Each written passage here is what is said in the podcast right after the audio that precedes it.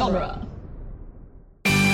Hello, members of my Twitter blocklist. Welcome to Beyond Geek by Night, where we will be discussing each episode of the Geek by Night podcast leading up to the series finale.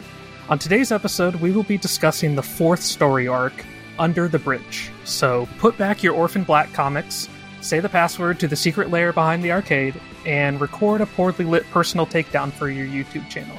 Because we're about to go beyond Geek by Night. I'm your host, Matt Bennett. I'm joined today by creator and executive producer Scott Corelli, Hello again, everyone. composer of Geek by Night and voice of Max Carmichael, Scott Tofty, Hello there. voice of Jeff Gibson, Chris O'Connor, Hi. and voice of the Ire, Mark Allen Jr. Hello, everyone. Welcome. Just to recap, in this story arc, Under the Bridge, comprising episodes 13 through 16, Gibson acts like a total dick to Underdog Comics customer Amanda. Feeling self righteous and angry, he runs into the ire and is introduced to his cabal of angry, disenfranchised neckbeards, the Devil's Advocates. Amanda makes a YouTube video to criticize Gibson's behavior toward her. The underdogs plan an event to make up for that incident. Max Carmichael unsurprisingly crashes the event, and the Ire attempts to use Jeff to attack Underdog Comics. Thankfully, Gibson experiences a change of heart, and with the help from Victor, neutralizes the threat. Accepted back into his group of friends, Gibson apologizes to Amanda and reevaluates his toxic tendencies. Elsewhere, the Ire and the mysterious woman discuss the failure of their joint plan and begin to hatch a new one. Bum bum bum. This brings back so many memories. So many sinister Yes. eggs. Oh, this is one of my favorite episodes. I'm really excited to talk about this one.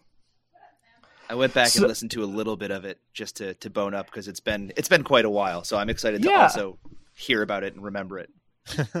I don't remember how it ends. It's great. Yeah, do I die? I don't remember. Yeah, I've listened to I've listened to part one, two, and three, and then I remember most of what happens at the end, but I haven't actually listened to So, the last bit of Matt, it in we a get while. to ask you questions, right? That's how this is happening. Yes. You get to remind Yeah, us what actually, happens. You, won't, you don't talk much, yes. I dodge a bullet. Yeah.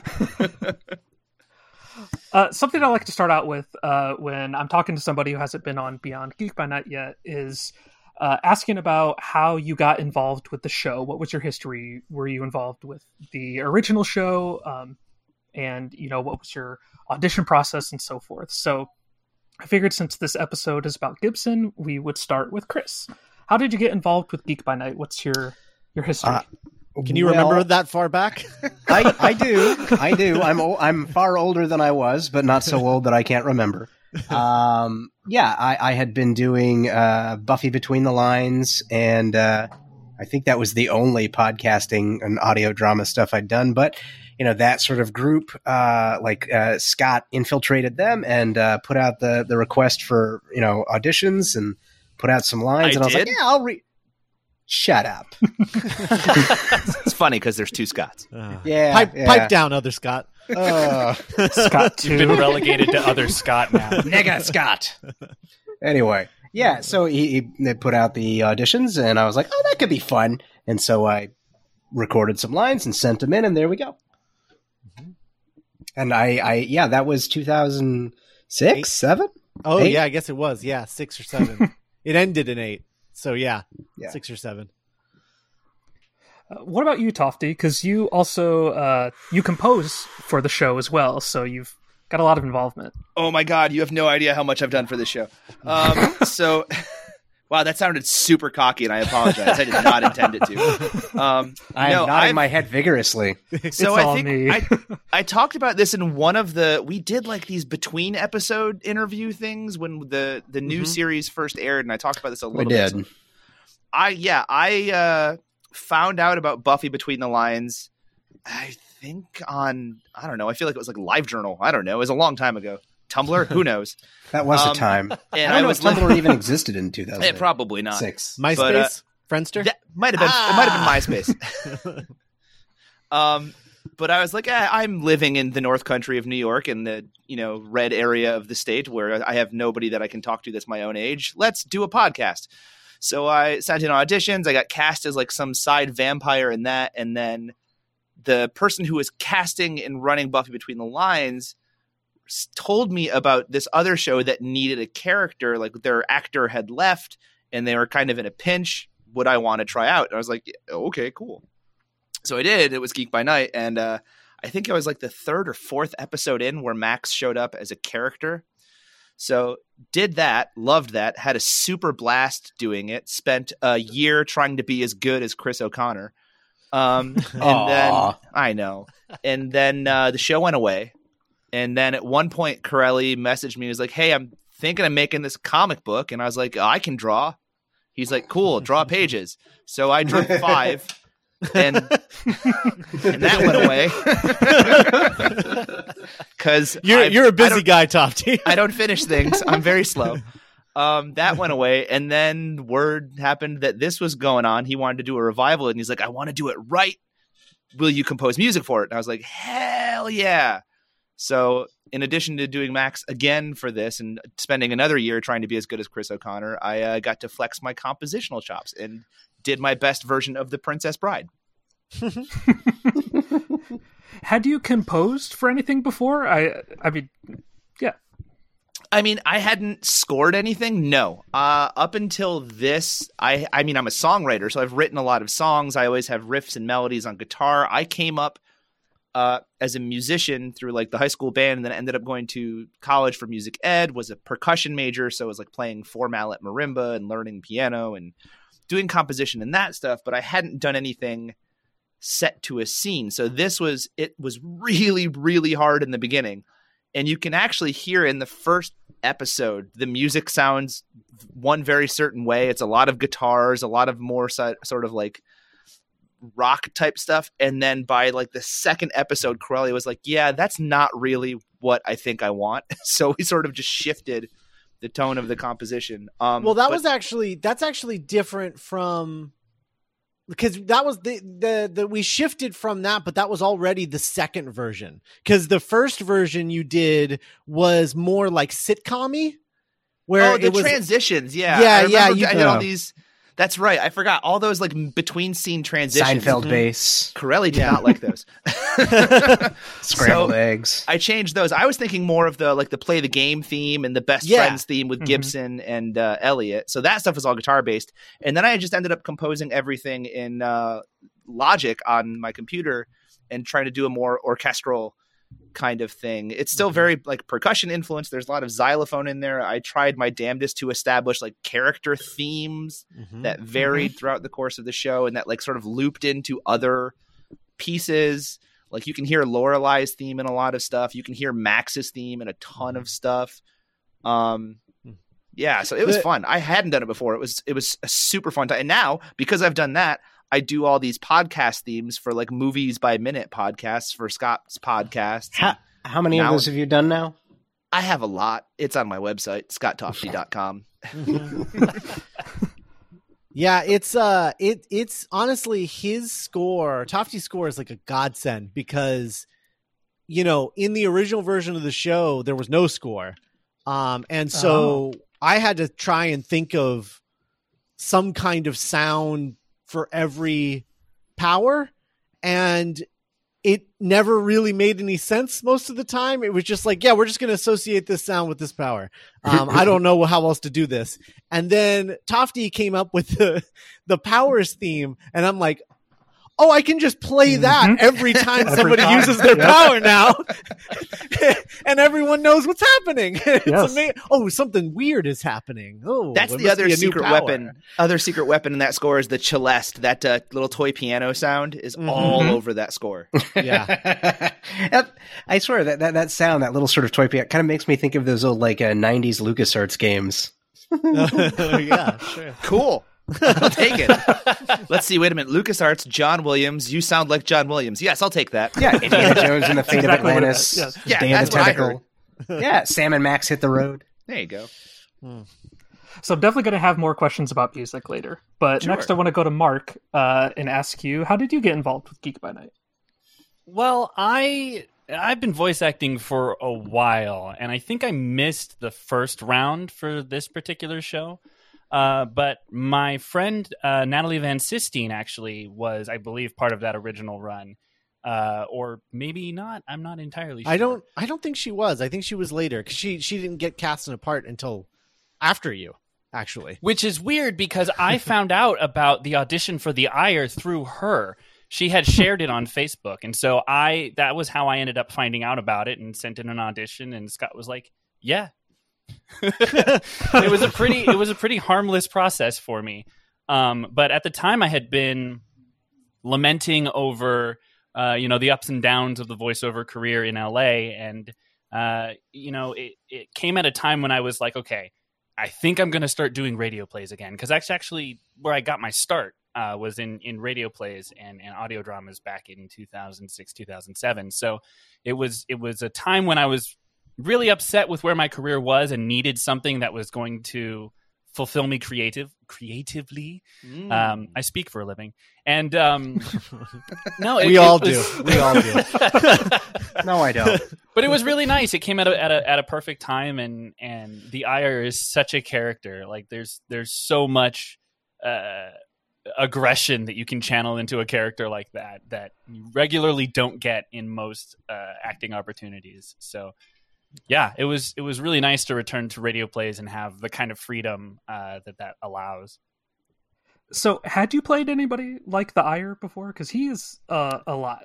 not not like the Ire. No, I, I, the Ire is the first character I've played who is basically Rage incarnate. Um, he's very similar to a character that I played for a, a, a television series that was claymated that never saw the light of day in the U.S. but was in like 19 countries worldwide, and nobody has ever heard of it, which is amazing.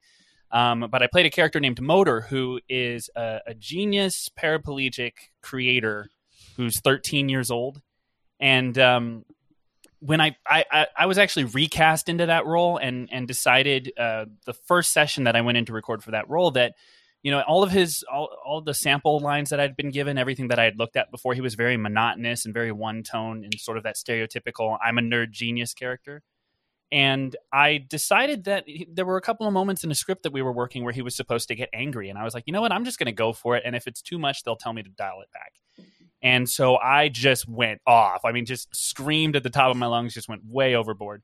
And they liked it so much that they changed the character so that he regularly has these ridiculous meltdowns. So the majority of episodes down the line after those first few that we recorded, they would try and fit in some moment for him to scream at his best friend. And that was sort of, I took a little bit of that and channeled that into the ire, but it's like the ire all the time is cranked up to 11. So I think that's maybe the closest character I had to it, but definitely nothing like the Ire before him. I mean, it's just it's so freeing to be so horrible all the time. Yeah, because he uh, he's really representative of a uh, a big population of people. You know, he's Mhm. he's kind of a lot of different characteristics that uh, are pretty abhorrent rolled into one.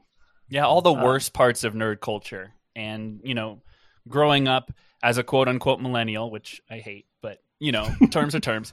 Uh, but growing up as a millennial and, and and coming to age at the time that the internet became the primary source of communication about, in particular, nerd culture, y- you just see so much of that. Um, and so it's it's fun to kind of hone in on all those things that regularly make me upset as a human being in nerd culture and make that part of the character and really kind of take all of those the the the darker sides of pop culture and and channel that into a character.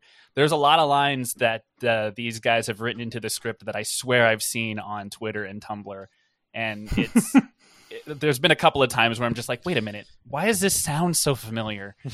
oh, I know why. I raged about this like three years ago. Cool, awesome. we we call that our dark research.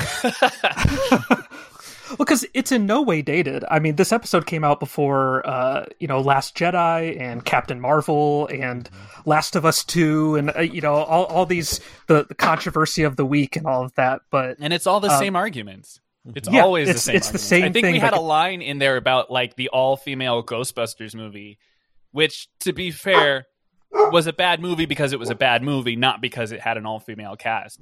But it was like you know you have that same line, and that could have happened in '95, that could have happened in 2002, that could have happened in 2008. Like we have those arguments all the time.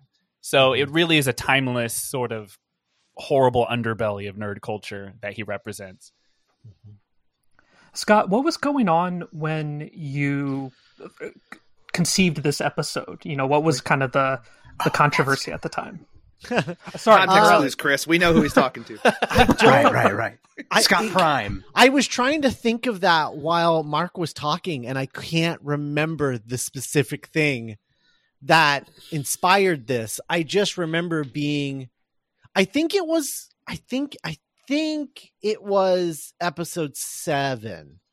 Um, I'm pretty sure it was like the Rey stuff. Mhm. Yeah. Um, Oh, prior yeah. to even the Last Jedi, like I think it was Force Awakens. I think is the the the main driving force uh, behind my frustration um, that was uh, coming out in these people. Um, it was a little bit of that, and it was a little bit of like, you know, Ms. Marvel was happening, and Miles Morales was happening Mhm. in comics. They were like kind of newish characters at that point, um, and you know, people were claiming uh, forced diversity and we were were saying that uh, they're going to ruin Marvel and et cetera, et cetera. Disney's Um, out to get us. Yeah, Woke, yeah, go broke, yeah, a all lot of that. garbage. Um, and so it was like just the start of that. I think it was the combination of Force Awakens and the Ghostbusters reboot were like the two things that were on my mind um, when we were writing that. I think. Uh, but it's it, there's been so many um, air quote controversies since Oh, then yeah. that uh, I literally cannot remember because it could just be any of them, which actually uh, uh, makes me happy that the script is still relevant, but also makes me sad that the It script is, is- still relevant. It's, it's evergreen. exactly. yeah, Yes. yeah. And and you know that's something that I, I honed in on. While uh, you know, again, I haven't quite finished it, but in the third part of you know the third part that we just released, um, you know, it's not just uh, nerd culture; it's it's the internet culture itself. Like the bit where he talks about how his troll farm was used to. You know, it's like, oh yeah, we made we made Avatar like this big cultural phenomenon by by sort of generating like first like the, the the part of the conversation that says, "Oh, this is so important to me, and this means so much," and then also the people that are getting angry at those people and telling them to kill themselves. It's like we play both sides against the middle, and then eventually a natural conversation comes up out of the fire that we started. And it's really interesting that that is exactly how politics on Twitter is, and how ah well, you know, without without going an entirely unnecessary direction with this commentary show. Uh, let's just say the ire Let's would save be the commentary for the, later. the, the ire would be would have been heavily involved in politics over the last couple Oh of years. Oh, no, By most the way- definitely. Like Yeah. especially Right with the all the talk about like Russian troll accounts and all that. Exactly. Oh, yeah. That's Yeah. that's the troll ire farm. all over. he, he has a troll farm. He's like, "Welcome to my troll farm. Let me show you it." Corelli, I also appreciate the subtlety in the naming of characters in this episode. Actually, Dan, whose name is Yes. Chris. Actually, Dan is one of my favorite characters. I'm not gonna lie. Yeah. Uh, So, Chris, I want to talk about Gibson because this is, uh, you know, e- each story arc kind of has a focus on one character, but you know, this one is um is pretty tough on Gibson. Honestly, like he, you know, he goes through a lot and he has a big arc, but he's kind of a dick a couple times.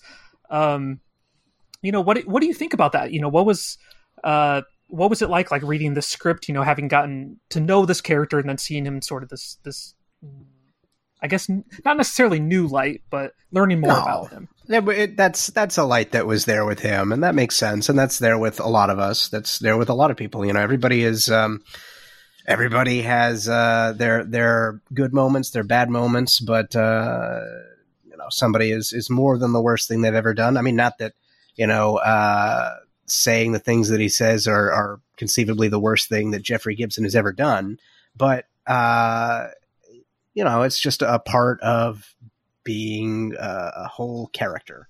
Um, and, uh, you know, I, I, I could, um, it was fun. It was fun to say. It was fun to be all, to do all that stuff, to be like, uh, to be the, uh, the, fo- you know, the thing that everybody's like bouncing off of. Um, and, uh, cause, cause it's there in like every episode where he's, you know, sort of a, a clueless, uh, jerk. Um, and he gets to, to say, you know, little, little needling things. And, and most of the time the rest of the characters sort of let it roll off.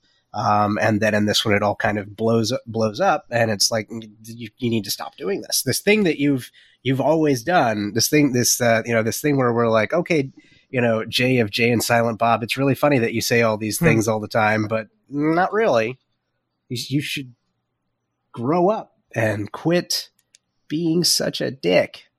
and uh, but you know, it's good. It's fun. Yeah, I mean, I think I think this was always um, in the cards. This was one of the first episodes that I conceived of when I pitched bringing the show back to Nick.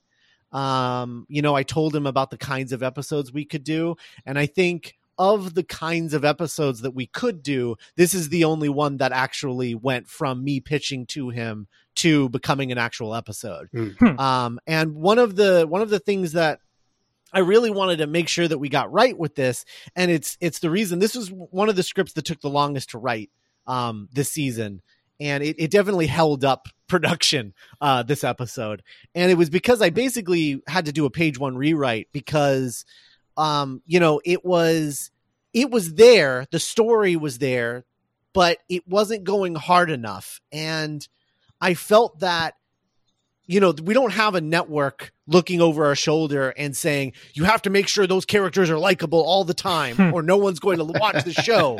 Um, and I, I, I was like, you know, we, we have the benefit of controlling all of this. And so if we're going to like, let's have this character actually say what he would really say if this is what this story is about. And let's go like all the way with this.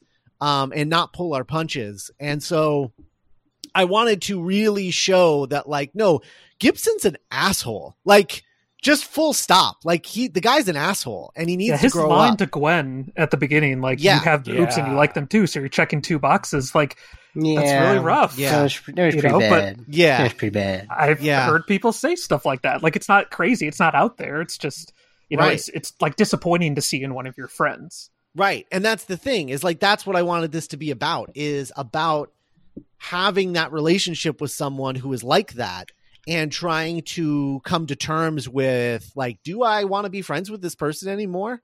Like, is that or or do I just want to cut my losses and just you know set them aside and just pretend they don't exist anymore? Done that Um, a few times.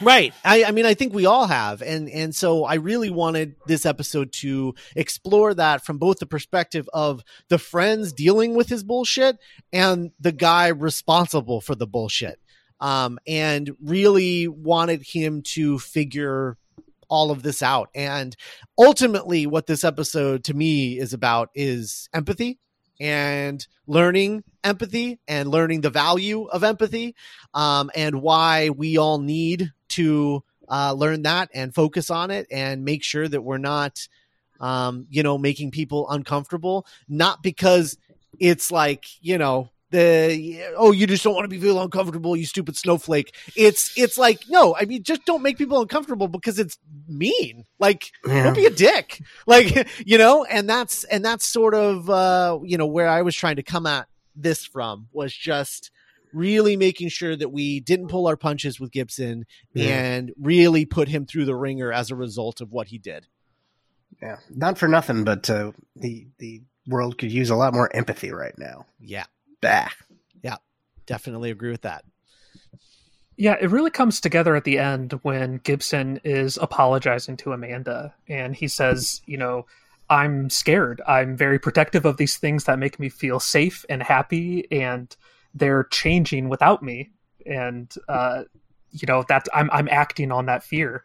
And that's really uh it's tough to admit, but it's relatable. And that Yeah. that self-awareness that Gibson comes to at the end um, I think is that that empathy that is is tough to apply to this. Yeah. You know, you, That- just that- see the vitriol.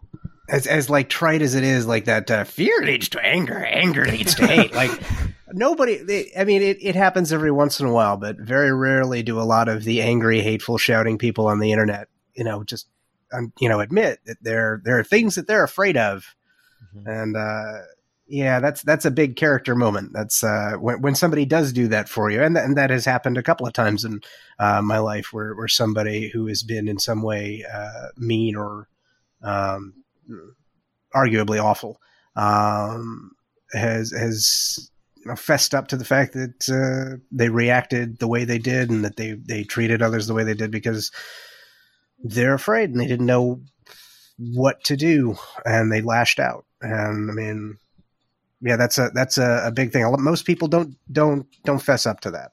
Yeah, it's a very real moment that we don't see very often, especially in media, because everyone wants to have their happy ending or everyone wants to kind of gloss over all the darkest parts. And it's it's an important part of life. And I think it's a moment that makes the show so much more real um, Mhm. in, in seeing that sort of evolution of Gibson coming to terms with the fact that he's upset because he's losing control. And like he doesn't know how to process that. And so it comes out as you know just being a dick all the time. Yeah. um, we don't see that perspective very often. So it's it's as as just as a viewer it's it's been refreshing to see that sort of experience from both perspectives because so often you're the one who's wronged or you're the one who's doing the wronging and it's very Hmm. infrequent that you see both sides of an issue and both sides of an argument so yeah. Yeah, it was really important to me to empathize with both sides of what was happening here. Um, and that's not to say like, you know, there are heroes on both sides. Like No. one one of them is Fine people on clearly in the wrong. And I wanted to make sure that everyone knew that one of these people is clearly in the wrong.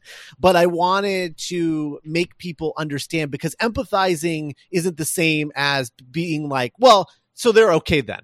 It's like, no, you you're Hmm. understanding where they're coming from, but you're still recognizing that they're wrong. Um, and I wanted to make sure that we we didn't just, you know, I don't know, play this for a laugh and and uh, let uh, I don't know bygones be bygones or what have you. But um, I, I wanted to make sure that we understood where Gibson was coming from, and that took a lot of Nick and I just like back and forth, like trying to figure out like where do we think all of this stuff is coming from? You know, like where is this stemming from? Um, like how how how can we empathize with these people? And luckily, we love Gibson as a character so much that um, you know it, he allows us to want to empathize with that perspective at least to a certain extent whereas like i don't really care what the hell the ire is going through Well, it's a great foil because they're kind of the same person at the beginning of everything, and by the Mhm. end, you realize no. While the ire has absolutely no redeeming qualities, there is something in Gibson that is propelling him forward to be a, a, a functioning, decent human being. Mhm. And I think it's the I think the responsibility is kind of a big part of that too. I could be wrong. I'm not the writer, but that's what I took away from it is that his both both the responsibility to the the comic book shop and his group of friends as well as you know the things that are starting to happen in their life. And and and that's something that the ire doesn't have. He doesn't really have anything to work forward to other than his own ambitions. Mhm. so he doesn't have anything to keep him grounded unlike gibson. Right. There's Well, no I- moral line there. Right because the ire even he he even says near the end of the episode like i i want a world where we can do or say what we want without repercussions. Right. You know he he doesn't have anyone to answer to and what i like about the end of the episode with gibson is that it's okay for there to be repercussions. Like it's okay to say you know what? What i'm doing is hurting people that i care about so i'm not going to do it. You know it's easy to do and it's it's my gut reaction but i'm not going to do it anymore. And um, it's it was it's nice to see that that difference in the two of them even though you're right mark they they really were on the same page for most of the episode.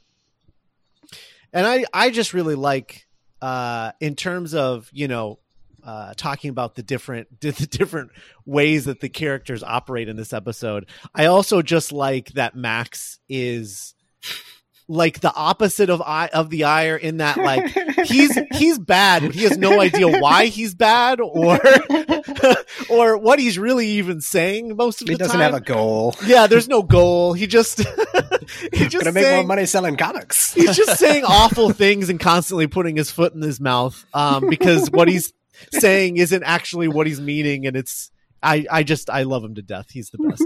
it feels kind of like max is living in the future and the ire's living in the moment Uh huh. I think that's like a good defining difference between the two of them because Max knows what he wants. He's not sure how to get there, but he knows what he wants. The Right. Ire kind of knows what he wants, but he's so focused on what's going on right now that he can't make a long term plan with any sort of you know feasible outcome that would be what he wants. Right. I mean, he got Avatar nominated for Best Picture, That is so true. that, that does speak That, to some I mean, ability to plan. That's that's that was the end of his plan. Everything after that, he's just Probably had an, an undue effect on the 2016 election. Uh, Avatar. Yes, Avatar. Avatar is, is the biggest factor. In But her Navi. Anyway. Anyway, So, Tofty, I gotta talk about Max. Um, okay. You know, he is uh, a lot of people's favorite character. Um, he is just uh, He's just my larger favorite. than life. Aw. Um, and uh, you know, you don't talk like Max. You know, you you you're Acting. what I'm getting at is like, how how did you build this character? Like, what are you thinking Oh, about? Or, you I? I wish to God I had like some deep philosophical answer for this, but I literally read the lines on the page and I'm like, oh, he sounds like a Hanna Barbera villain. So Yeah. we're going to make him a Hanna Barbera villain. very true. You know, I'm not I'm not an actor. I you know I did Buffy Between the Lions because I like I I wanted to try something new, and then I got this. I'm like, holy crap! I have a I guess if you a- act, a- you're an a actor. prominent role on a show. That's weird.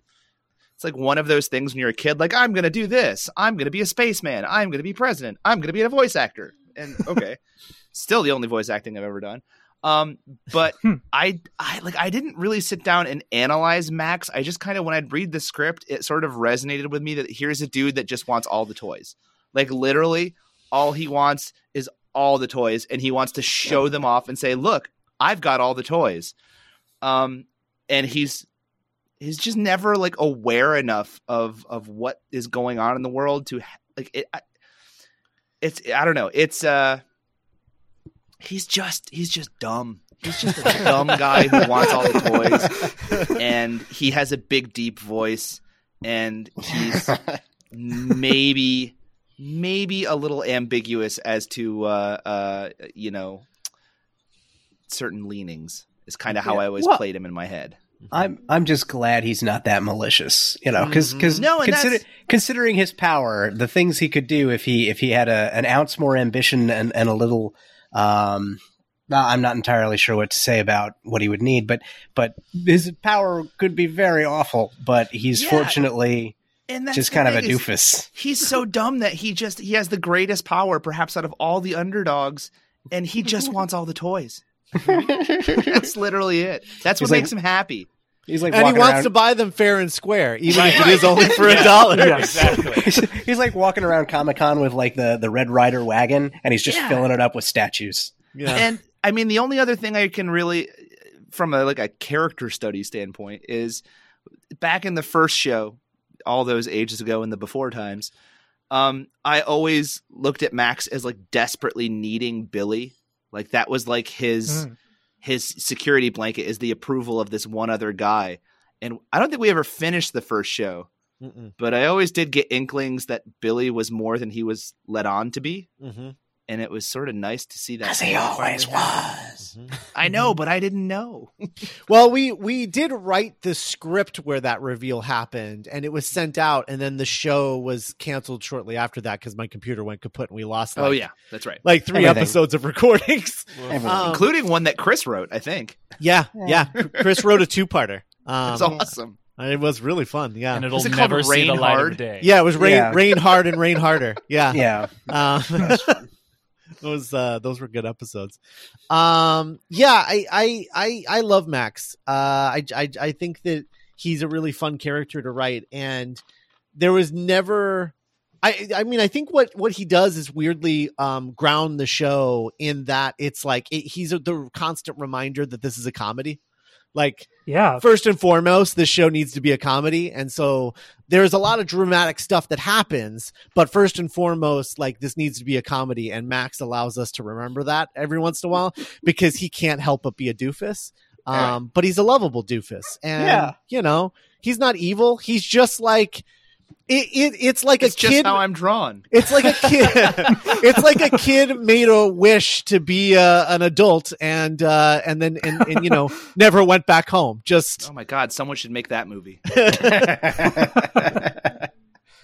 um. So it's uh it's it's great to write him. His his scenes are always um the most fun, and and we're working on season two right now, and Max is very down and out, and it's been uh really fun stuff to I haven't I haven't read it, so I'm very excited. yeah, Very excited. Max as a down being down and out has been really really fun, and oh uh, god. uh, it's been it's been exciting. Um, and you know, and uh, going back to like just Tofty's performance as Max, I just have to say, and I brought this up in the last episode, but I want to say it now in front of in front of Tofty, because I know he won't go back and listen to that episode. He's a busy guy, which is which is part of uh, part of the thing. But um, Tofty's very very busy uh, in in life. He has a lot of plates that he's spinning, and so um, he comes to the table readings very rarely and uh, uh, and so most of the time he will just record his lines, which is fine because it comes very naturally to him, and it comes so naturally that most of the time he is reading the script for the very first time while recording the lines. And there will be many know? times where he will say the line, and then after he says it, he'll laugh to himself and go, "That's pretty funny." but it's and then that'll be the version that I use. I use the first take almost always because he's so freaking good. Aw. Why? Thank you. Yeah. Like I said, acting. If you do it, It's- you are. Yeah. Yeah. it's. I mean, and it's it, it- Max is so over the top that it, like if I had to do any kind of nuance or subtlety, I don't think I could do it. Like Jeff Gibson is is such a. There's so much going on in that character, and you have to play like Elliot too. Like you have to do all those.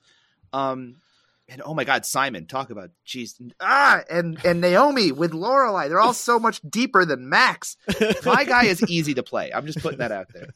He's such a doofus. Well, you like, play him well. I Why, think thank you, you. make him look easy. I don't think it would be easy for anyone else. I think it's just easy for Oh. you. Well, that's sweet. Thanks. Scott, can you twirl your mustache? I can twirl my mustache. I have a mustache long enough now to twirl. And I'd always pictured. I wasn't sure if Max had a ponytail or not, but I kind Oh, of he thought does. like he tried really hard to have a ponytail, but like some of it just didn't quite stay back. Mhm. Like so, we had to grease it. Like that's how I like. I'm I like. I feel like I look like Max, except I think like Max should weigh like another sixty pounds. yeah, I mean, I, I've always, I've always, if, if I- I've always said that if we ever got the chance to make a live action uh, Geek by Night, and I couldn't cast all of the people who are currently playing those characters for whatever reason, Far Understandable. too expensive. yeah, Yeah, yeah, well, yeah, me. I, I would always say that uh, I, I'd always said that Kevin Smith should play Max. Yeah, Um, I could I mean, absolutely that's, see that. Yeah. that's Yeah. that's kind of like the vibe, That'd be right? great. Yeah. He might do it too. Everyone's bored right now. I bet you we could ask him tomorrow and he'd do it. Right, if he could do it over Zoom, I'm sure he's. But then Wait, you, no, then you no, lose then your I'm job. out of a job. Yeah. no, no. Yeah, Mark. No, no, no, no. The, well, the thing is, he wouldn't be as good as you. He would Can just, Max have a twin brother? Sax. His name is Sax. And it's it's Kevin Smith. Wait a minute, I'm loving this idea. Hang on, I'm writing Carmichael. an email. Oh man, You've been very successful with those emails. that's Eh, true. well, that's true. So uh. I want to move on to music because uh, since we have Tofty on here, we got to talk about this. And, Oh God, we uh, got to hear from that guy again. you know, like one of, one of the things I was thinking about with Max is that like there's kind of this um this audible vocabulary to it that like as soon as you hear his song, it's like oh, okay, this is a Max scene. Like you can kind of relax and like you know it's it you know you talk about it being easy from your perspective, but it's easy from a listener's perspective too. That like you know we get to enjoy ourselves at, at this bit, especially during a, a heavy episode. Um, but with with all the different music themes and stuff like that, the the first thing I really want to ask is what do you listen to for inspiration? You know, do you do you listen to to movie scores and TV scores? Do you just you know just regular artists or what? So, I mean, for I, I'm a huge fan of movie music, but not to like the obsessive point that you like. I didn't. I clearly didn't go into it for a career. Like I teach middle school band, so like I'm not out scoring things on the regular. But like I love John Williams. I love Alan Silvestri. I love uh, Danny Elfman. Like the stuff that those Hmm. guys do. John Du Prez. I love John Du Prez. let me tell you. Speaking my Uh, language right now. uh, more on that later. Um, but like any of these guys who are sort of melodic craftsmen, I'm a big fan of. Okay, so have you ever seen Forgetting Sarah Marshall? Yes. Okay, so what's his name is a composer for a TV show and literally just sits Uh, there hitting Segel, Jason Segel. Good, Yeah. good old his- what's his name? I almost His- said yeah. Seth Rogen, but that's not right. No, the other one. Same thing. What's this Same round guy. Yeah. Large, Yeah. schlubby guy. yeah, yeah. he his character is this composer for a TV show, and he just sits there and he hits like one piano note, Yeah. and like that resonates with me because I'm like I hear a lot of that in movies nowadays. Mood music. TV, sh- mm-hmm. yeah, it's mood music, and I didn't want to make mood music. I wanted to make something you could play in, ah. you know, you could listen to for fun. Uh, or listen to in a concert hall, or you know, throw in the car as you're driving, and you could if you buy the soundtracks on my website. uh, so no theremin. no, I mean, no, not really. I mean, you can make a melody out of that if you try hard enough. No. but uh like i i No, look you at the couldn't. marvel movies now and i for the life of you for the life of me not for the life of you i couldn't hum a tune from from the marvel films it to me is just it's it's it's it's there's I- like that one theme and then The nothing one. else but It's like you just the listen to batman 89 you listen to you know I can do Ant Man right now. i can't, I can't and i've seen it like several times Ants. and i'm not knocking it but like there's a certain Portals, man. there's a certain wheelhouse that my brain lives in, and it's like the John Williams, John Du Prez, Hmm. Danny Elfman. Uh, the Princess Bride score was that was probably the one that I think of, and I don't know if I knowed it, knew it at the time, but it like the instrumentation. All my instruments are digital instruments in the computer, and to my ear, it sounds like the Princess Bride score because that's all synthesized instruments and like one acoustic guitar. And I don't really think that I consciously drew inspiration from that, but the more I listen to this and the more I watch that, it kind of there are some interesting parallels tonally, um, and s- not as stylistically as much, um, just ma- like structurally in the way Mhm. that I do stuff. Like I would try to listen for story beats, pauses, um, you know, suspenseful moments, and hit that stuff. But a lot of times it was just like creating something that's catchy but not so catchy that it pulls people away from the dialogue Mm-hmm. you know one of my favorite pieces i did i think it was um it's called swift jazz and i think it's Yep. simon or lorelei someone was waking up and like making coffee in the morning or something and it's it's just it's like the powers theme with lorelei's theme but just set to a really slow kind of jazzy Mm-hmm. like vibing kind of thing and it just was like fun. Lorelei's theme was a Yep. lot of fun. I was just ripping off doctor who max is just my, ma, max is if you take your piano like you take two hands on a piano and you just go boonk bonk boonk bonk and you don't know what you're doing like that's like a kid playing on a piano who's never seen a piano before is going to do this that's kind of like what max is that's sort of what i was going for Do you experiment a lot like that? Like, if you know, do you have a scene you're like, do you iterate on it a lot, or do so you? a lot of what I would do is the, the first thing I'll do is man, you're going back a couple years since I scored one of these things. Um, Oh, I would listen to the scene, and if I, you know, initially I'm trying to like hum a melody or think up a melodic idea in my head, and if nothing comes from that, I will literally just play the scene and just noodle on a piano and record it. Um, and I'm not a piano player, so it's usually awful. Um, and then out of that, I can sort of mark where moments happen. If I'm just sort of improvising, I can, and I hear the dialogue ramping up, I can play louder or play faster, and that kind of gives me a structural framework to go back to. Um, and and that's when I can kind of sort of go in and I can decide, am I, you know, in a major key, a minor key? Is it fast? What's my instrumentation? Come up with mo- melodic motifs and rhythmic figures, um, and things like that. So most of the time, that's what I'm doing is I'm I'm I'm looking at the scene or I'm I'm listening to the dialogue that Corelli sends me that's recorded, and I'm improvising to find structure and then going back and, and fleshing it out. Mhm.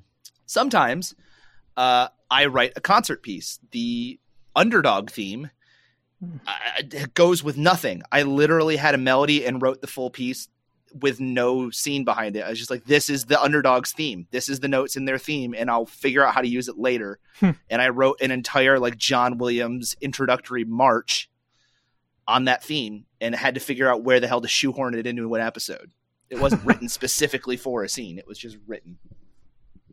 Yeah, do uh this is for both of the Scots. Do, do you guys work together to determine um, you know, what music is going to be used for a certain scene or is it kind of like you record the dialogue and you you sort of pass it?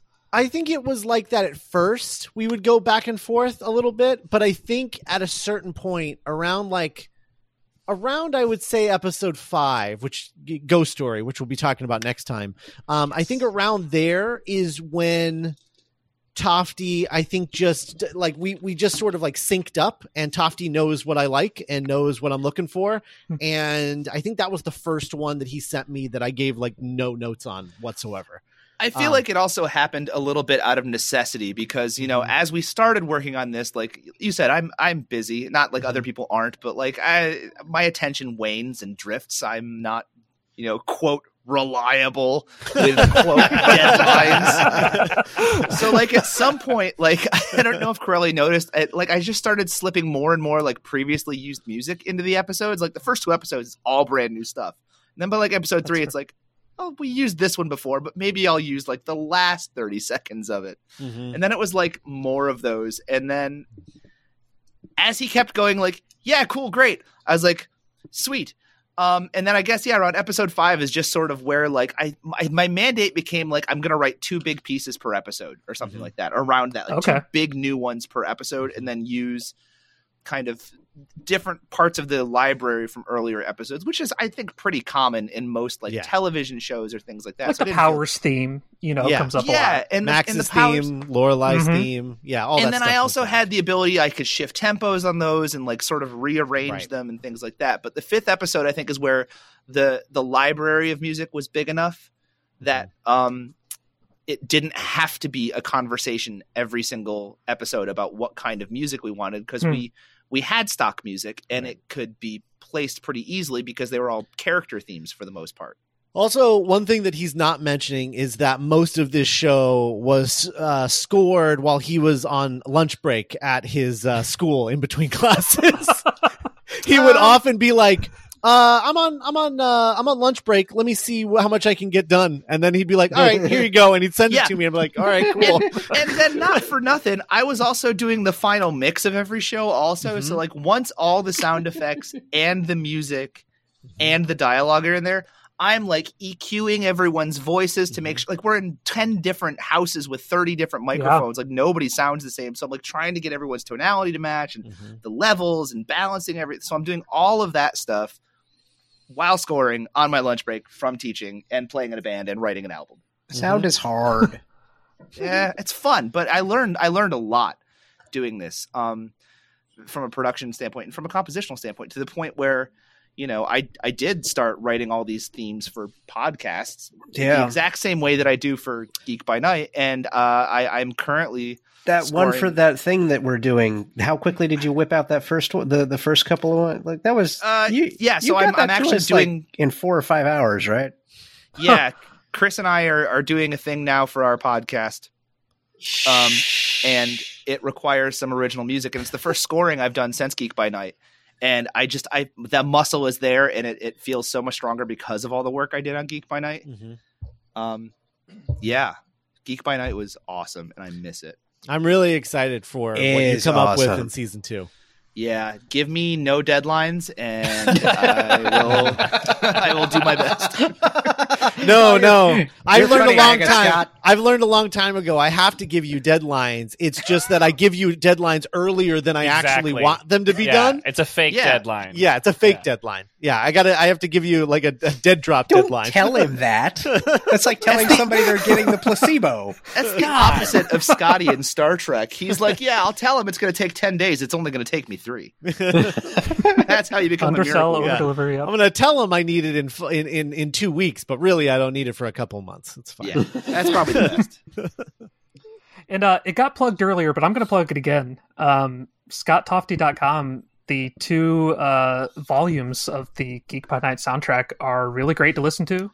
They're so Um, good. There's like 45 songs between the two. It's Yeah. a lot. Yeah, the, it's uh, scotttofty.bandcamp.com if you want to go straight Gotcha. to the music. Uh, T O F T E is my last name. And but if I yeah, want man, a I was actually. If I want a copy of each soundtrack on vinyl, uh, how much Oh is my that gonna God, set me dude. back? so, listen, I was literally thinking about that today. Vinyl's expensive. It really one. is. But like when I put these things up for sale, I think two people bought it. I would love people to like just go get this music. I, I think it's even up there. I think it's five dollars for each one or Yeah. something. 10 bucks for the for both volumes. And Yeah. it's it's like it's it lot is of like forty songs, and it's over well over an hour and a half of music. Granted, Mhm. they're all super short songs, but like. I actually at one point started arranging the uh, the underdog theme for a full orchestra with the hopes of getting enough players to actually perform it live and record it. That's Uh, so cool. It, it hasn't happened yet. I'm just gonna say I, I play piano, guitar, and clarinet. So I play violin, so yeah. Nice. I, All right. I uh, yeah, it's uh the other thing too is that he he designed the albums to be listened to as albums. So it's not Yep. like he just put them all on there in order of how they arrived in the in the show. He put them on there um in in in or, he put them on in an order that he felt like worked as an album. Um he I forgot into that. Well, because Yeah. you get like the the Lorelai's ghosts and then the the mostly ghostlies all together. It's really cool. Yeah. like just Yeah. listening I to them in order. Yeah. I mean, I also made an effort. I mean, I don't remember making an album out of it, as far as. Uh, but if Scott says I did, then I did. Um, I I also cut out a lot of stuff because there's a lot of sort of variations on these that just sort of seemed like we don't we don't need to have the 10 second version of Lorelai's really slow sad theme, so we'll Mhm. just leave that out. Um, and then other ones I combined together. One of my favorites, by the way, uh, Mark, is the 8 bit Ire theme, the Yes. video game Yes. Ire oh my theme that I did. God, when I heard Which- that, I was like, no. I only did because I found that synthesizer online like the day I was just I was like I want to do something different. I was like, oh my god, they have a Nintendo synthesizer. I'm using it. it's so good because um, I this is not about me, I know, but I just want to I, I relate to you a lot because I I've been playing piano since I was like eight and did did the music track and I'm sure broke my dad's heart when I told him I wanted to be an actor. Um, but I also did a, a, a radio play of my own a few years back and and my my best friend Austin Lee Matthews, I had him do the music for that and it's a similar process as what you guys do here except I also would occasionally write music, and it would be one of those things where it was like, this is not for any particular scene. I'm just struck with this idea, you know, related to this project, and so we had this large repertoire of of music built up, and some of it was written by me, but like 95 percent of it was written by Austin, and um. He was like one day he was like, "Can I just start releasing the music?" And I was like, uh, "I mean, yeah. If you think people want to listen to it." And he's like, "Yeah." So like he constructed all these albums, and so it's it's a very similar process where it's like, you know, as a as a creator, getting a musician who's excited about the project that you're working on is so refreshing because it just means you can kind of just once once you're both kind of on that same wavelength, you just go here, have fun, go create. Yeah, it's uh, it was a lot of fun. It, it you know this project let me put composer in my Twitter bio, so that's super important. That's the most important thing. Yeah, Not too many people get to do that. yeah. I mean, Me and anybody John could do it if they that's wanted about to. it.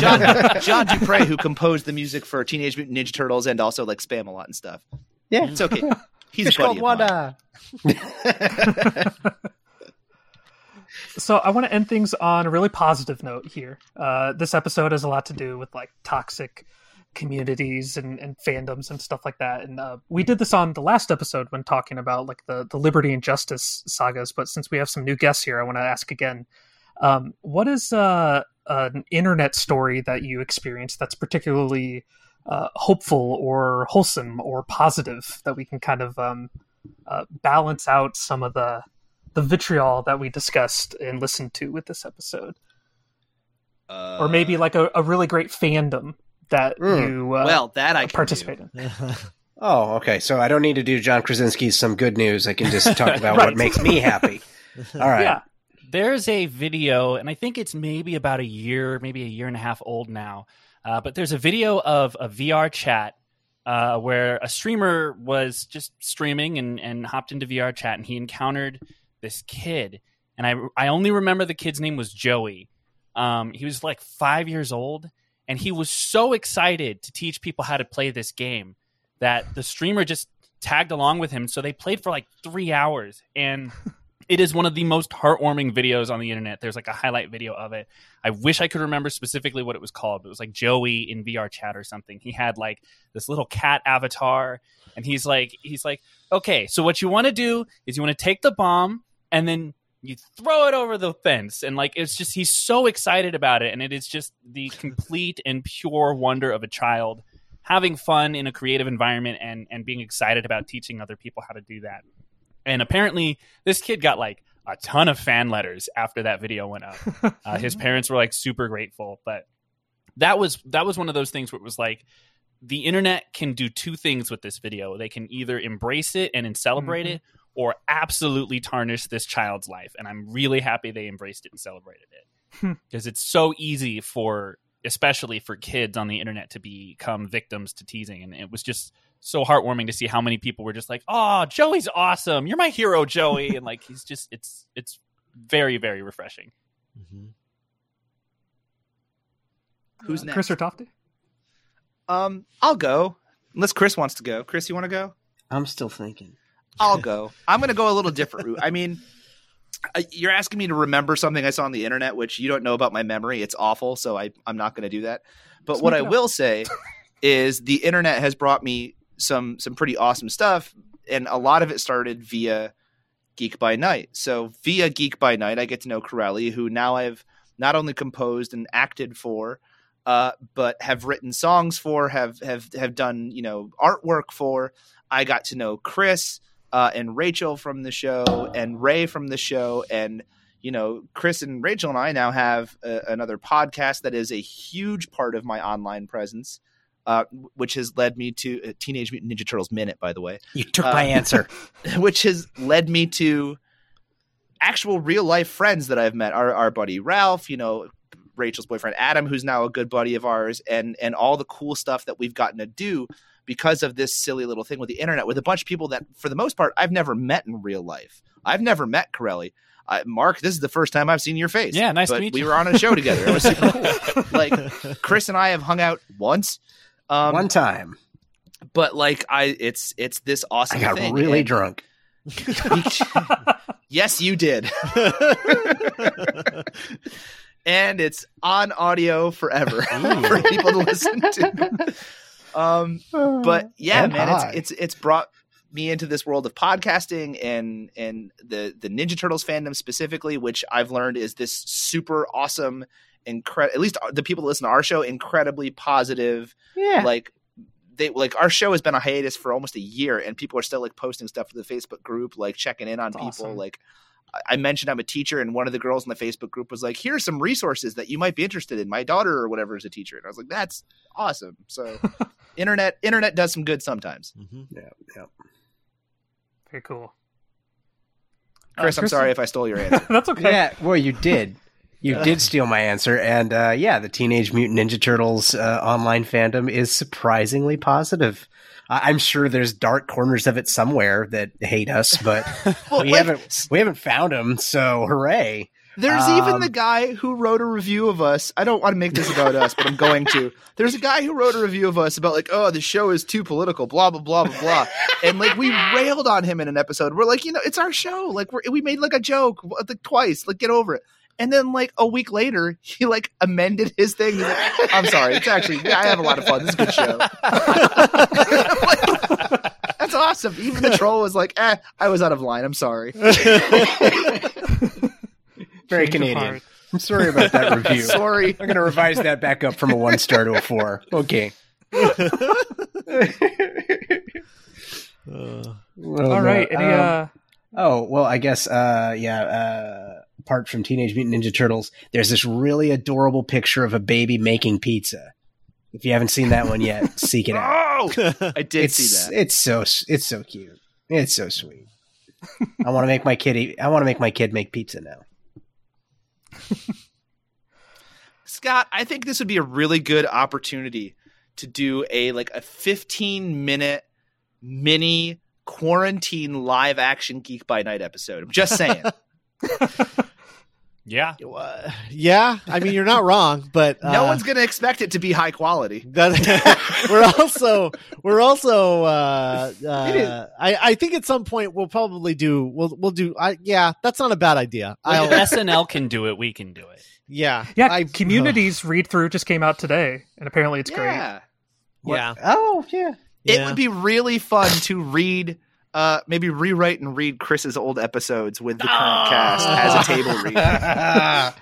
if we can find it. I don't know if it's still. I think We it might just- be. I think I might have it on an external drive somewhere. Piece it back together from might memory, be- it'll be it awesome. Might, well, uh, it might be in my G. I think it's in my Gmail archive. I Just might give be. them give them the bullet points and let everybody ad lib it. You know. Oh, It was, even it better. was oddly complicated. Oh Cool. man. Uh, I like actually, actually, I was I I am planning on releasing the or, or re-releasing the original show on Patreon. Um, Oh. so maybe we could do like a live read of all the episodes we never recorded Uh, of the old show, because Yeah, then just table read It's it. very widely no requested. no extra Yeah. work. I like that. I like. I'm in the middle of writing a season two. I uh, I like the no work thing. I like I that. like this plan. It's a good plan. Uh, okay. All right. All right. Glad to be a part of it. Okay. Yeah.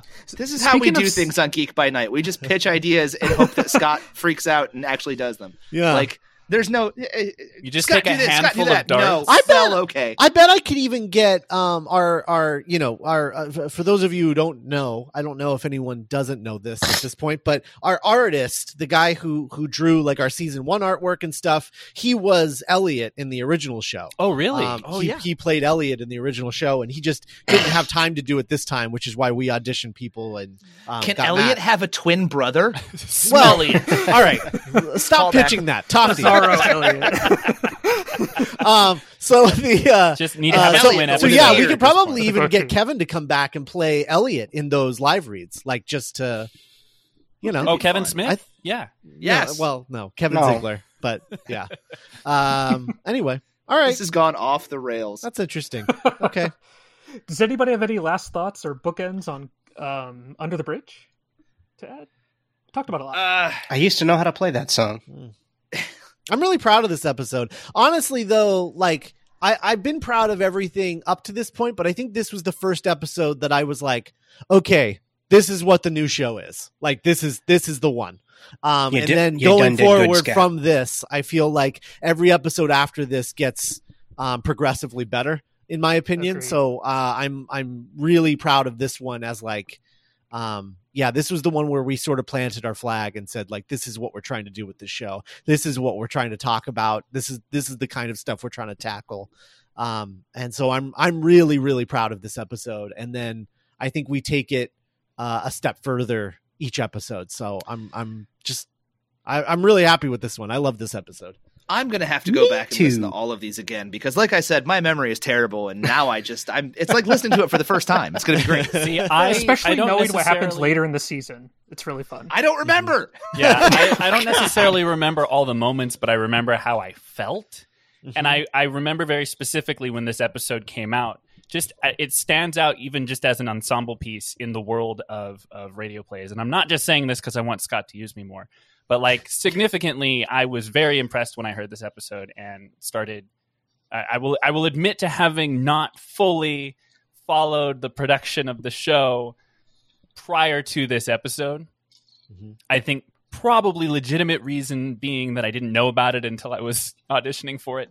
Um, but I, it was there's there's this thing in the voice actor world where you do a lot of auditions and then you book something and you're like, cool, I have no idea what this is about, but I have no time to look into it, so I'm just gonna wait for the script. Uh, and that was kind of So what I've this been doing it right. huh? I said, so I've been doing it Yeah, right. exactly, exactly. You're, you're the utmost professional, Tofty. but What's but Heen after Talk? hearing this episode, I really did go back and and listen to the whole show because it was like, man, these guys are this is this is amazing. Like the the just Aw. it's really hard to write something with especially with this many characters and make you care about all of them. yeah, um, that like actually affects you. Yeah, and so I was I was extremely impressed, and it and it made me go back and, and listen to everything. So I'm really excited about what season two has to hold. well, thanks, Yeah. Mark. I'm I'm excited to share it with everybody. This was I'm the, uh, excited the to be most late in delivering my parts. to you. I'll be on time. I promise. Hey, Yeah, uh, this- uh, uh, uh, Corelli, can I uh, record my lines as I'm writing the music and uh, doing the export? Is that? Can I just do that? Is that fine? it's it's gonna be a concept album. All right. Listen, the only time I had to record this week was when I was in the bathroom, so I hope the echo is not going to be a problem.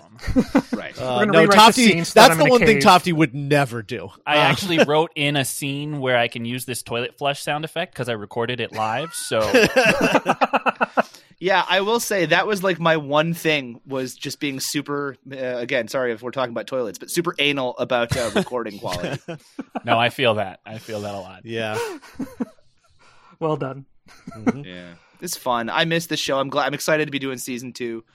Um, I wish we were doing seasons three and four and five, but none of us have that kind of time. No. I mean, look, if it takes us 50 years, I'll do it as long as it doesn't, you know, cause Where do you- Scott to pull his hair out and go bald. Where do you think Geek by Night is going to be in another 15 years, Corelli? hopefully, hopefully a TV show. Uh, Hell yeah. yeah. As soon as I'm done with with all of this, the first thing I'm doing is writing a pilot. Um. So All right, we'll what see. can I do, and how can I help? And that's I'll I'll end it on that. That's my fin- final contribution. Whatever you need, I'll do it, all right. Fair enough. And then 15 even if I don't know how to do it yet. 15 I'll- I'll- years after that, I want it on like a gold record being shot into space. So mm-hmm. I Just mean, that's you the know where ultimate dream for all things, is. right? Yeah. yeah absolutely. All right. 30 All right, guys. years. clock's ticking. I think that's all we have. We'll get uh, there. all we have time for. Um, but thank you again to our guests, uh, Scott Corelli, Chris O'Connor, Scott Tofty, Mark Allen Jr., for joining me today. And thank you to all of you, the fans, the underdogs, for listening today. If you'd like to support the show, please join the Dueling Genre Patreon at duelinggenre.com slash support. You can also tell your friends, families, and followers to dis- subscribe to Geek by Night on iTunes, Spotify, Stitcher, or wherever else you get your podcasts. So, uh, thanks for going beyond Geek by Night with us. See you next time.